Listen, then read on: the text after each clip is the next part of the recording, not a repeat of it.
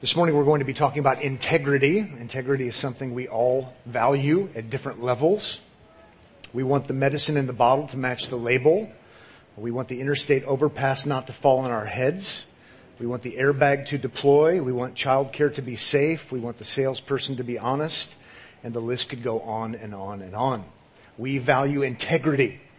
And in 2 Corinthians, the apostle of Jesus, whose name is Paul, defends his integrity as an apostle of Jesus. And so we're studying 2 Corinthians. If you have a Bible, you can turn to 2 Corinthians 1, where the apostle Paul is engaged in some ways in the battle of his life to defend his integrity. It's kind of interesting to think about uh, because the apostle Paul is the same one who calls himself chief of sinners elsewhere. So he's not claiming to be perfect. Um, in fact, on other occasions, he'll put himself at the front of the line, seeing himself as not meeting God's standards. But when it comes to him defending himself, he is not defending himself in all of his life, that he's always done everything right and he should be the fourth person of the Godhead or anything like that. This isn't Paul worship. But what he's doing is he's defending himself with both guns blazing because he's defending the legitimacy of his message, the truth about Jesus Christ. What has happened is there are these fake apostles, these fake leaders, and they've infiltrated the church at Corinth in the first century, and they are, are beginning to win people over. And these fake apostles are discounting the apostle Paul as illegitimate. Therefore, his message is illegitimate. Therefore, the Christ he proclaims is illegitimate. You need to look somewhere else for being accepted with God, somewhere else for reconciliation with God. And the apostle Paul will have none of it. So he digs his heels in, defending himself, but really he's defending his message because if they can discount him, they can discount his message. So it becomes very important. Uh, I won't lie to you. Second Corinthians, uh, by Bible scholars, New Testament scholars, is considered um, perhaps the most difficult uh, book in the Bible because of, of so much of this going on, this back and forth, and what's going on nuance wise. So I've waited 20 years, but I think I might die and go to heaven soon, so I've got to preach through Second Corinthians. Um, it's complicated and yet it's really personal but it's not personal to the point where he's just trying to defend himself to defend himself. It's because if we don't have the true gospel, we don't have hope. So what we'll do this morning is, uh, it's one big section. We won't cover it all this morning, um, lest no mother like me um, on Mother's Day. So chapter 1 verses 12, it goes all the way down to chapter 2 verse 11, but we won't go that far. Um, there are four sections. We'll cover two of them, Lord willing. So let's go ahead and read chapter 1, verses 12 through the end of the chapter, and then we'll stop there and, and dig in a little bit. It says in chapter 1, verse 12, For our boast is this, the testimony of our conscience, that we behaved in the world with simplicity and godly sincerity, not by earthly wisdom, but by the grace of God, and supremely so toward you.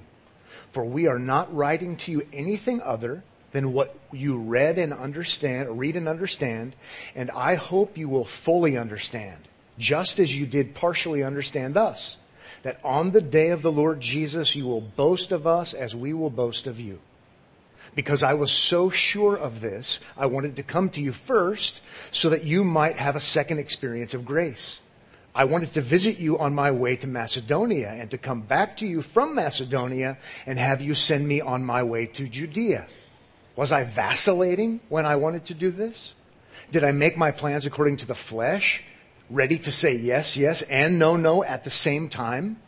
As surely as God is faithful, our word to you has not been yes and no. For the Son, for, for the Son of God, Jesus Christ, whom we proclaimed among you, Silvanus and Timothy and I, was not yes and no. But in him it is always yes. For all the promises of God find their yes in Him. That is why it is through Him that we utter our amen to God for His glory. And it is God who establishes us with you in Christ and has anointed us and who has also put His seal on us and given us His Spirit in our hearts as a guarantee. But I call God to witness against me it was to spare you that I refrain from coming again to Corinth. Not that we lord it over your faith, but we work with you for your joy, for you stand firm in your faith. We're going to stop right there. And we're going to look at the first two sections that we just read. Um, my outline, if outlines help you, I'm following um, four important matters, and we're going to cover two important matters. Okay? So, two important matters that, that are surfaced um, from Paul defending his integrity. So, as he defends himself and his integrity, there are some important matters that get addressed. He uses it as an opportunity to talk about the gospel, uh, to talk about genuineness and authenticity. And the first one is this it's an opportunity to promote the seriousness of the issue at hand. The first thing that he does as he defends his integrity is he stresses the serious nature of what goes on. This is in 12, 13, and 14. And I'll preview it for you just so you see where I'm going. In 14, he's going to talk about judgment that we're all going to stand before the Lord Jesus one day. That's how serious this matter is. So he's doing what he's doing because he knows he's going to stand before God one day, and he knows they're going to stand before God one day. And so this is not this trifling kind of debate. In light of that day coming, let me talk to you about serious business. If you're misled to believing another Jesus, another gospel through another apostle, it's not going to end well. Okay, it's one of those kind of moments. Serious business. Uh, just by way of reminder, too, uh, the word apostle means one who is sent with the authority of the sender. So everywhere in the New Testament where it's Peter, an apostle of the Lord Jesus Christ, Paul, an apostle of the Lord Jesus Christ, or, or whoever it might be, um, we, we don't put a lot of weight on that word, but it's a, it's a weighty word. It's, it's a more weighty word than messenger. Okay? Um, uh, angels are messengers. Sometimes humans are called messengers. It's, it's good to be a messenger, but not only are apostles messengers, they come and they actually carry the authority of the one they're representing. Okay, so it's a big deal for someone to be a true apostle.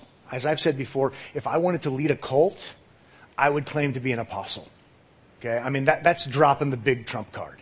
Okay, I would tell you that God tells me things, and I would claim to be an apostle, and you would need to do what I said, quite honestly.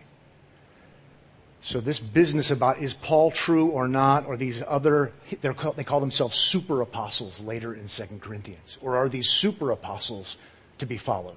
Okay, that's a big deal at stake. So as, as we look at the seriousness of the issue, if you look there again with me at verse 12, uh, he's going to begin ramping it up. For our boast, our uh, let's explain that as our justifiable confidence. Okay? Our, confidence, and, and as we look at the whole thing, our justifiable, defendable confidence. Our boast. If you boast in something and it's not an empty boast, it's because there's substance there. Okay? It's justifiable confidence. The apostle Paul says, our boast, our justifiable confidence is this the testimony of our conscience. I don't want to preach a, a, whole sermon on conscience, but just to think for a moment about conscience. Conscience is something everyone has. Uh, the Bible teaches that everyone has a conscience. Christians have a conscience. Non-Christians have a conscience. It's, it's this internal alarm system, if you will. This internal undescribable, immeasurable thing that you can't test in a lab, but it's, it's what's inside you that tells you something's right or wrong. It's your conscience. And the Bible talks about people going against their conscience, and that's not a good idea. Um, some, and, and some people, when they go against what they think is right, and they go against it enough times, their conscience becomes seared. They're no longer sensitive to it. No longer is the alarm going off saying it's wrong because they've been doing it for so long. So you can violate your conscience so much so that you don't hear the alarm anymore. Okay? There's something in everyone that has a sense of right and wrong. Further sinning can silence it. In the Bible, we, t- we, we learn about things like your conscience. As a Christian, you should pay attention to your conscience um, but you want your conscience to be biblically informed. And you want it to become more and more biblically informed because then your conscience actually is, is, is well, biblically informed. okay? What the Apostle Paul is going to do here is he's arguing that what he received from Jesus, what he heard from Jesus, what he knows about Jesus, the historical realities about Jesus, the teachings of Jesus and about Jesus, he's saying those things match what I've been teaching.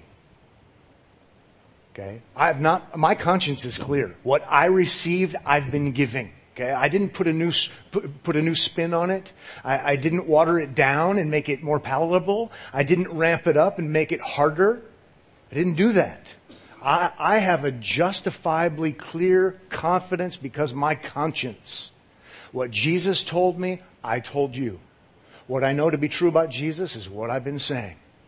That, that, that's where he's going to begin with. He has a clear conscience. He's not saying, I have a clear conscience because I feel that this is true. No, based upon objective teaching from Jesus, I've been saying the same thing. There hasn't been a trickery kind of thing. I, I haven't swapped them to make it different. I'm legitimate. It's to be trusted. I'm echoing, if you will, what I received. Verse 12 goes on to say that we behaved in the world with simplicity and godly sincerity. And I'm going to read that in light of, I'm not, I'm not going to isolate that. I'm going to keep it in the context of defending the truth about Jesus, defending the gospel. We've been giving you the simple truth about Jesus. We've been giving you the simple gospel. We haven't tried to doctor it up. We haven't tried to water it down. I've just been giving you it straight up, straightforward, simplicity, godly sincerity. We, we haven't tried to dilute it. We haven't tried to make it more sellable. Not by earthly wisdom, like natural religion. Think Corinth. Corinth has got all of these gods and goddesses and, and, and all of these things that natural religion would give. And he says, not by earthly wisdom, I could have made the gospel way, way, way more sellable to Corinthians because they've already got a taste for multiple deities. They've already got a taste for sensuality. They've already got a taste for all of these things. I didn't do that. Not according to earthly wisdom. My, my gospel is contrary to earthly wisdom. God doesn't help those who help themselves. That would be earthly wisdom. Just do more, try harder. Jesus is just one of the many gods of the pantheon of gods, or something like that, or he was a mere human being, or whatever it might be. That would be earthly wisdom. No, he's extraordinary. He's exceptional. He had to come from the outside to rescue us, to deliver us. In chapter 5, he's going to talk about we have to have righteousness gifted to us. We need a substitute to do this for us. That's counterintuitive when it comes to natural religion, natural philosophy. He says, No, I just gave you the simple thing. The simple thing I knew, knew would even maybe be offensive. I'm thinking in my mind of 1 Corinthians chapter 1 and chapter 2. The Apostle Paul knew full well when he came to Corinth. You know, if he rode his horse into Corinth uh, and, and, and he had a satchel, I'm not saying he did, but you get the idea. He only had one thing in his bag and it wasn't somehow to appeal to what they would want. It was, I'm going to tell you the truth about Jesus. Jesus loves me, this I know, for the Bible tells me so. He didn't say that either, but you get the idea. We, we resolved, he says in, in 1 Corinthians, to know nothing among you except Jesus Christ and Him crucified. Okay? Focused. Simplicity. Not according to earthly wisdom. He didn't do a survey to find out why people aren't going to church so that they could somehow uh, uh, cater the, the, the, the church to, to draw more people. I didn't do that. And remember in 2 Corinthians when we preview this, one issue is that, that they're, the super apostles are accusing Paul of failure because he, he doesn't have enough success. He's saying, I have a clear conscience. I'm giving it to you straight up. It's not modified. It's not tweaked. It's in its original condition, if you will. Not by earthly wisdom. Well, notice there it goes on to say, but by the grace of God. The genuine article, maybe even using that as shorthand for the gospel of God, the good news of God. It comes to us freely, graciously, but it does come from none other than God. and supremely toward you.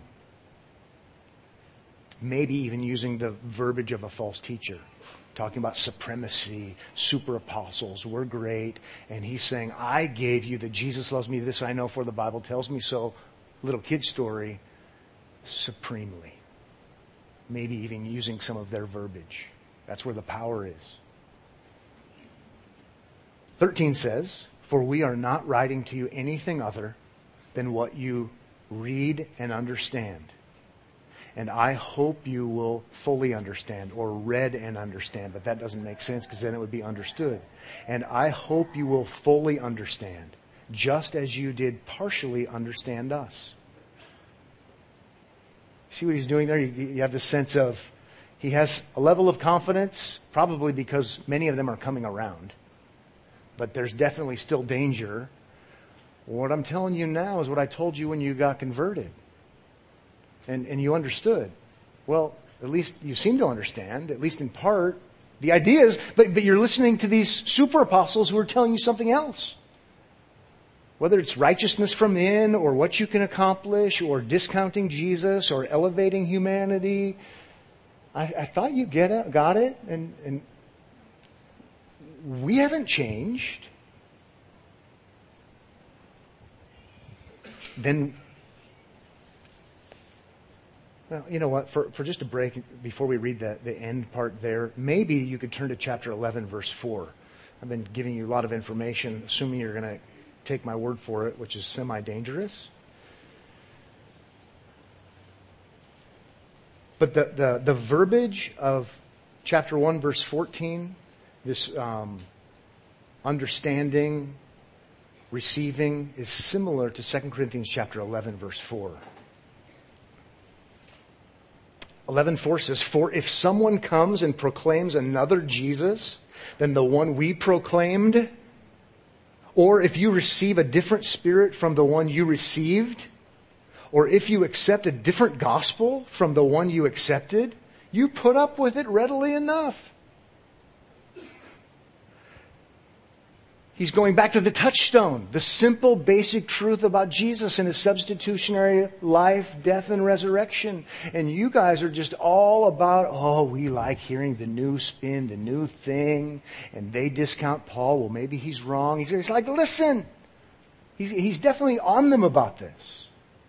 And then back in chapter one, it's, you know, you, you understood, seemingly so, but now I'm kind of wondering. Then, if we go back to chapter 1, verse 14, toward the end there, as he's concerned about their drift, that on the day of our Lord Jesus, this is what he wants to have happen. That on the day of our Lord Jesus, that's judgment kind of talk, that, that it's elevating Jesus as well. The day of, of God's judgment, well, guess who's there? The Lord Jesus. You will boast of us. That's what he wants to have happen. You will boast of us with a, with a view toward that day, I hope on that day you have justifiable confidence in the true apostles. Because that means you're still holding to the true gospel, the true Jesus. So I'm looking forward to that day, and I hope you're, on that day, I hope you're boasting in us. Justifiable confidence in us, because we are giving you Jesus. And then, likewise, as we will boast of you. I hope that's true too on that day of judgment that we'll have justifiable confidence in you. In other words, that you didn't drift, that you came back, that you turned a deaf ear to the so called super apostles and you saw them for the fakers that they really are. It's a serious matter. That's what, that's what I wanted to make sure we emphasize. For him to defend his apostleship is him defending the true gospel, serious matter. It's not okay, it's not innocent to drift from the apostolic teaching. It's the teaching of Jesus.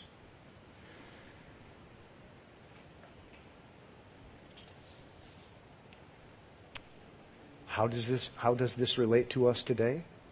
Well, I think maybe in the next point we can get into more of that, but it's amazing how many people claim to have new revelation from God. Nobody's ever heard this before, but I'm here to tell you, and lots of God talk, Bible verses used. But when you put, hold it up to the Bible, what the Bible teaches about who Jesus is and what he's done, that salvation is by grace alone, through faith alone, in Christ alone, etc., the uniqueness of Jesus, what he's accomplished. It's amazing how much deviation there is. Because we've drifted away from Jesus when we drift away from his apostles. I know people who say, I like Jesus, I just don't like Paul. Well, if he's truly an apostle, that's, that's, that's a contradiction. It doesn't actually work. If he can be discounted here in Corinth, the whole apple cart is dumped over. So, historic, biblical Christianity is tied to these basic realities. So, Paul is, that's why I say, in the fight of his life, not for himself, but ultimately for them. He's viewing that future day. He cares. He's going to stress that in here. That's why we want to be committed to the, as Jude says, the once, and, literally, if you translate it, the once and for all delivered to the saints faith. Translations would say, the faith that has once and for all been delivered to the saints. There's, there's, a, there's a finality to it. And that's what makes it lasting. It's not constantly changing, it's not constantly morphing the eternal God who made the human race, who made the world, who sent his son, has a ultimate great plan, and it doesn't change. The once and for all delivered to the saints' faith. Sometimes when people say, So what's what's new at Omaha Bible Church? What are you guys going to do next? What's on the horizon? And I feel dumb. Because I'm like, well, I think we're probably going to be in 2 Corinthians chapter 2 next week. Uh, think we're going to try to get better at doing the basic things you're supposed to do. Um, I, I, certainly have things in my life that I would like to do better or be more faithful in. Um, there are other uh, different opportunities we could have, whether they be evangelistic or what, there, there are lots of things we can do. We don't want to be coasting or backward, but fundamentally, we're not looking to do the next big thing. Um, one way to assure irrelevance, in my opinion, is to chase relevance. The way we're going to be relevant is if we continue to proclaim nothing among you except Jesus Christ and Him crucified.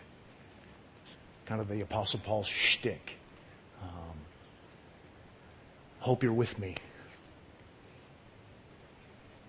Let's move on. Let's go to the, the next important matter related to a defense of integrity, and that's the sufficiency of Christ the sufficiency of Christ. In verses 15 to 24, he takes this opportunity and just does a masterful. This is why you came today, by the way. You might not know it yet, but you, you, you maybe should pay double at the door for this, okay? He's going to say some things in here. He's defending himself, and what does he do? He's attacked. He, he twists it and gives it as an opportunity to see how great Christ is, okay? It's really fantastic what he does here. Verse 15, look there with me if you would. Because I was sure of this.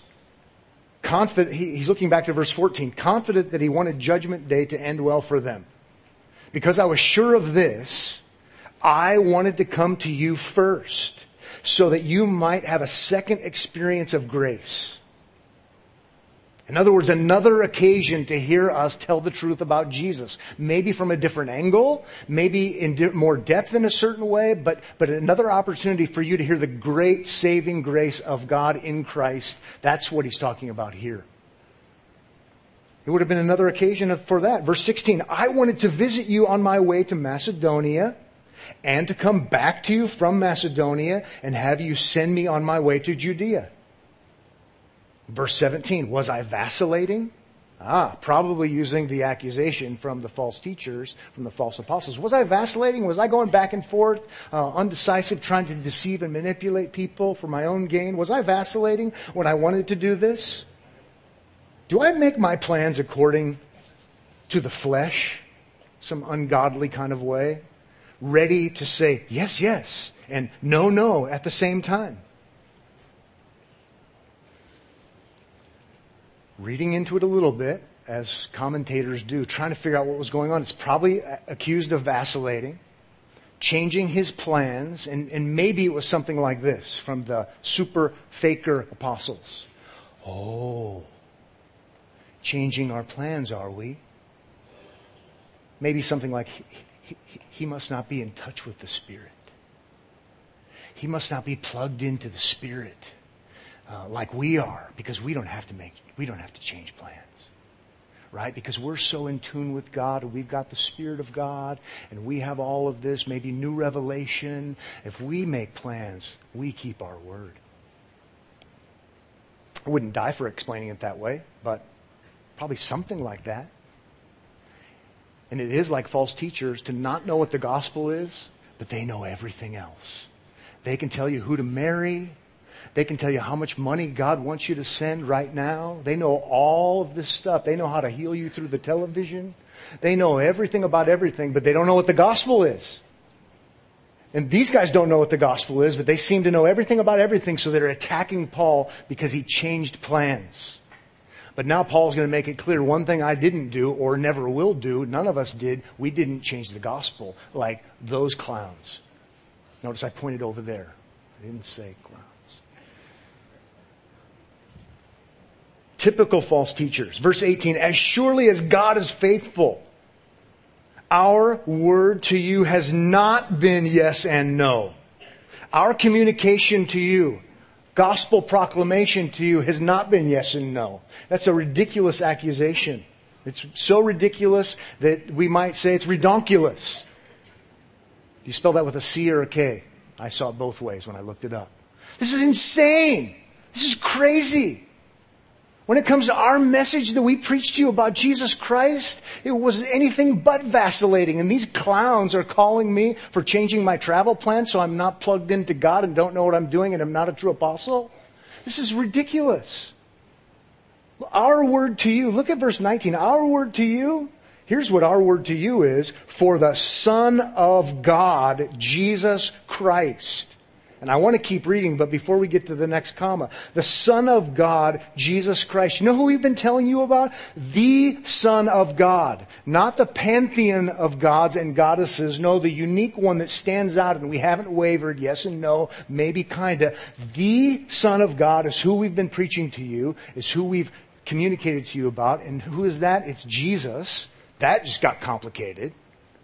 Jesus? Jesus born in Bethlehem? Jesus grew up in Nazareth?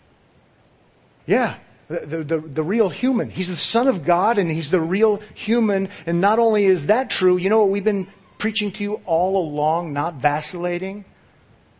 He's the Christ. He's the Messiah. He is the long awaited, long ago promised, even for purposed before the foundation of the world in light of Ephesians 1, Messiah. He's the one, Messiah, Christ, same word. He's the one who would, who would deliver his people. He is the one who would provide for his people. He is the one who would rule and reign ultimately forever. He's the ultimate end game. You know we've been playing on our guitar? It's been one string. It's been Jesus, the Son of God, Jesus, the long awaited, expected deliverer, provider, Savior, Christ. What's for lunch? I mean, it's just, I mean, it's strong what he's giving them. We're not the vacillate schmacillate. It's been the same thing all along. If you're bored with it, that, that, that's your problem. Jesus, Messiah, the expected deliverer, Savior. He goes on to say, let's follow the comma now, whom we proclaimed among you. So back in 18, our word to you has not been yes. Here's what our word to you has been it's been Jesus Christ, Son of God, whom we proclaimed among you, Silvanus and Timothy and I.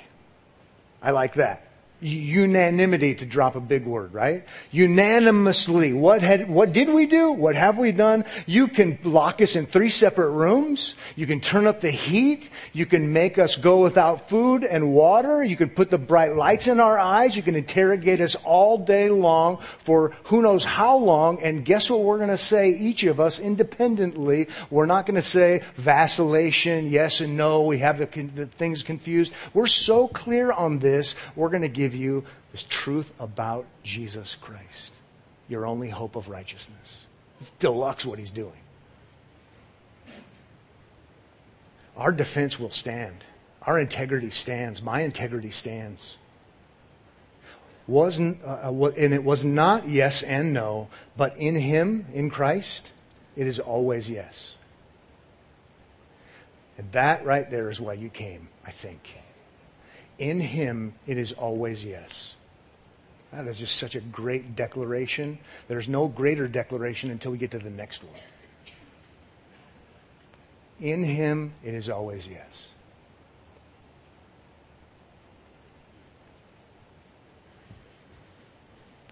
Next verse is worth underlining and starring and owning and coming here today.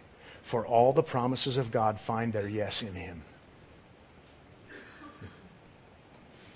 All the promises of God find their yes in Jesus.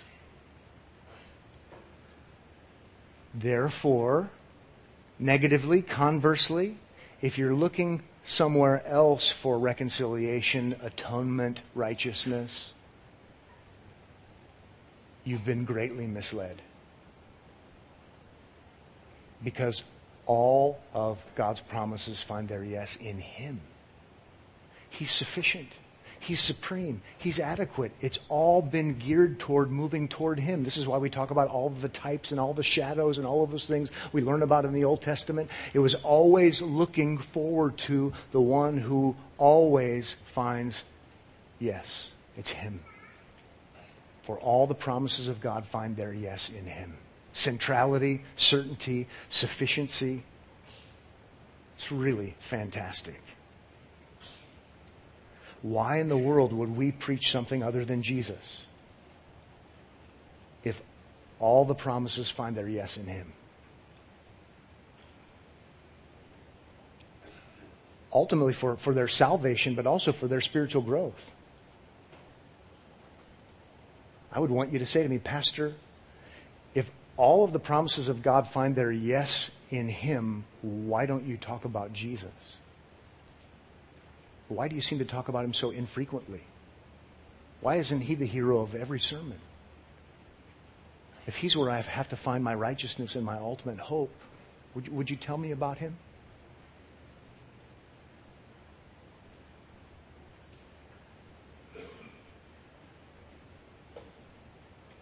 I'm not, I don't want to stake my salvation on this or go out on a major limb, but one, one Bible teacher I appreciate and admire uh, greatly suggests that we should not only see the positive promises of Jesus here, of God, we should see also the negative promises of God in condemnation and judgment. And I thought that was fascinating. I don't know if that's what Paul has in mind here. It would be true, though. Think, for example, the, the Bible has a promise that we don't like very much in the Old Testament and New Testament. If you sin, you will die. Okay? That probably isn't in that promises book that you go find at parables to warm your heart. Okay? But it is a promise. If you sin, you die. New Testament, the wages of sin is death. That's a promise. It's true. How could that be true in Christ? Well, it could be true in Christ if he himself gives himself up for us and lays down his life so that we wouldn't have to face condemnation. So, in that sense, all of the promises of God, even the ones for condemnation, find their yes in Him so that we don't have to be condemned.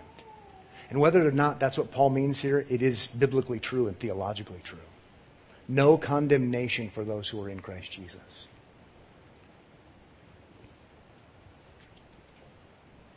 Sinclair Ferguson said that, by the way, and he has a great Scottish accent, so I believed him.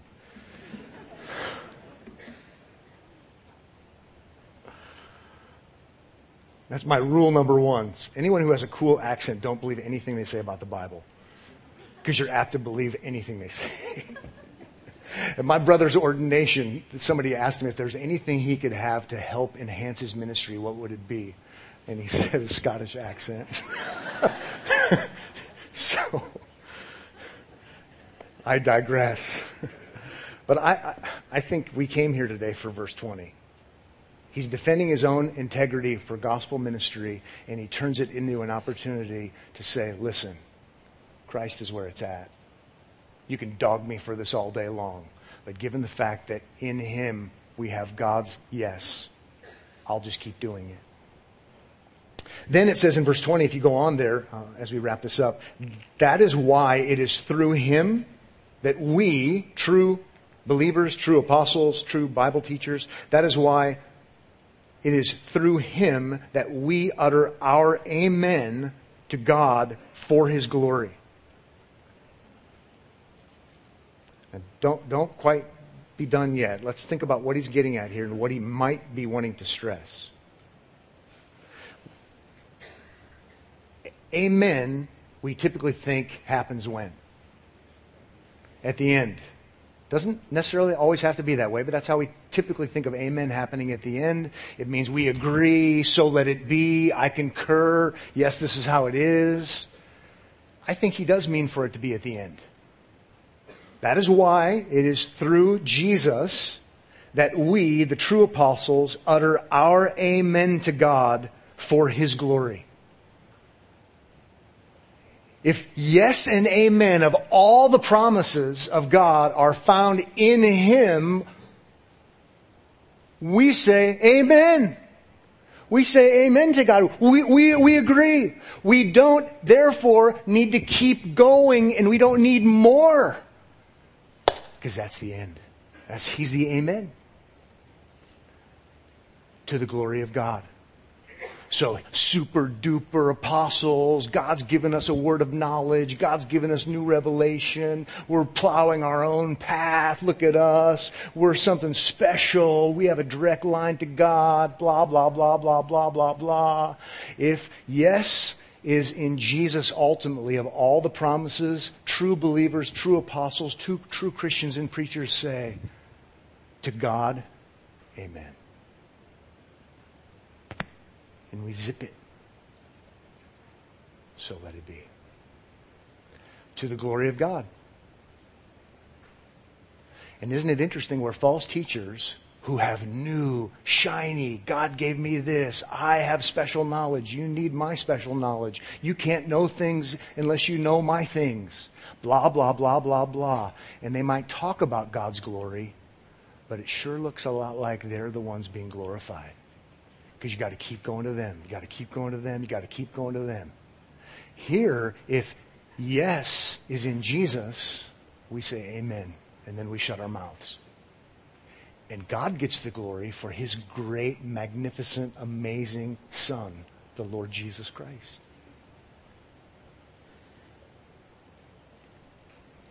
Conclusion. He's the conclusion. He's the end. We don't need Jesus but. We don't need Jesus and. Verse 21 says, And it is God who establishes us with you in Christ. Our credibility with you comes from God. We don't need the the affirmation of those apostles.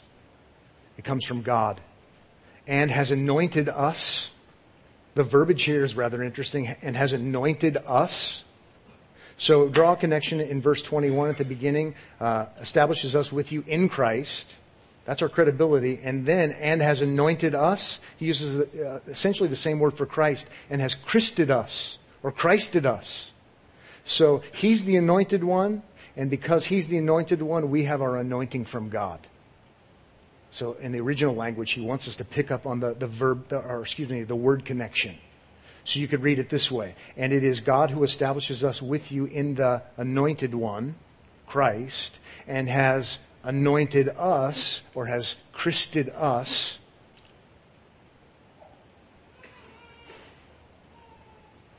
more than likely the false teachers, we have the special blessing, anointing, anointing with oil, anointing with the Spirit. We're, we're anointed. We've got the special anointing, the special blessing. And the Apostle Paul will have none of it. Our anointing comes from being united to Christ. The anointed one. Don't be ridiculous. Anointed by God. If you're, I, I want to be anointed by God. Let's just pretend like we're charismatic for a minute. I want the special anointing right? The super duper unique special anointing power. So I can do stuff and say things, right? I want the anointing.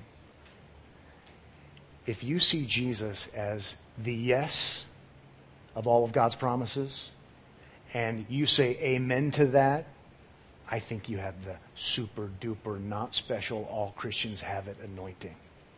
Because you're united to the anointed one. Don't look for treasure in a trash trove. Look to Christ where the treasure is. And verse 22 says, and who has also put his seal, legitimacy, seal on us and given us his spirit in our hearts as a guarantee. Those are our credentials. That's where our authenticity comes from. But I call to God to witness against me. It was to spare you that I refrain from coming again to Corinth. Not that we lord it over your faith, because it's faith in Christ, but we work with you for your joy, for you stand firm in your faith, your faith in Christ. That, that, that is important as well. We'll probably just talk more about it next time, but that, that last part, I want to come. But not because you need a guru, not because you need a mediator. I want to come to increase your joy, but I'm not going to come to lord it over you like the bozo apostles, super apostles, who want to control your life and lord it over you. I want to come to increase your joy by pointing you to Christ. So I'm different than they are. So. My conclusion is after four points, not after two points. Now what should I say? Remember, remember, remember, all of the promises of God are yes in Christ. Therefore, say amen and give God the glory. Live a sane life so you don't have to be enslaved to these people who want to lord it over you with every new wind of who knows what. With that, let's pray and be dismissed. Father, thank you for this morning. Thank you for our time together. Thank you for the Lord Jesus Christ, who is better than I could even possibly ever explain. But may we look to Him, not to ourselves, as we struggle with guilt, as we struggle with difficulties in life, as we struggle with all sorts of complexities. Help us to not look inward. Help us to not look to others, but help us to look to the Lord Jesus Christ who conquered sin, who conquered the grave, and is resurrected, and he's been resurrected for all who would trust in him. He's our great hope. In Jesus' name, amen. Have a great Mother's Day.